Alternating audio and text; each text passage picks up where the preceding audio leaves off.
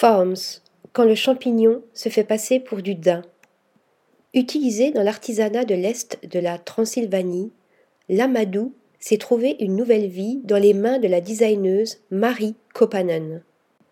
Traditionnellement utilisé pour sa ressemblance avec le daim une fois traité, et employé dans la confection de sacs ou de chapeaux, cette étrange matière s'invite dans la collection de mobilier Forms.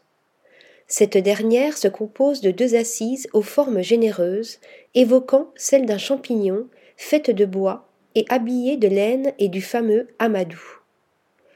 Je ne pense pas que l'on puisse comparer directement l'amadou au cuir animal. Je pense que c'est un matériau à part entière, pas seulement à cause de ses qualités performatives, mais à cause de sa valeur historique culturelle, précise la créatrice. Une démarche heureuse qui conjugue et réconcilie design contemporain et tradition centenaire. Article rédigé par Lisa Agostini.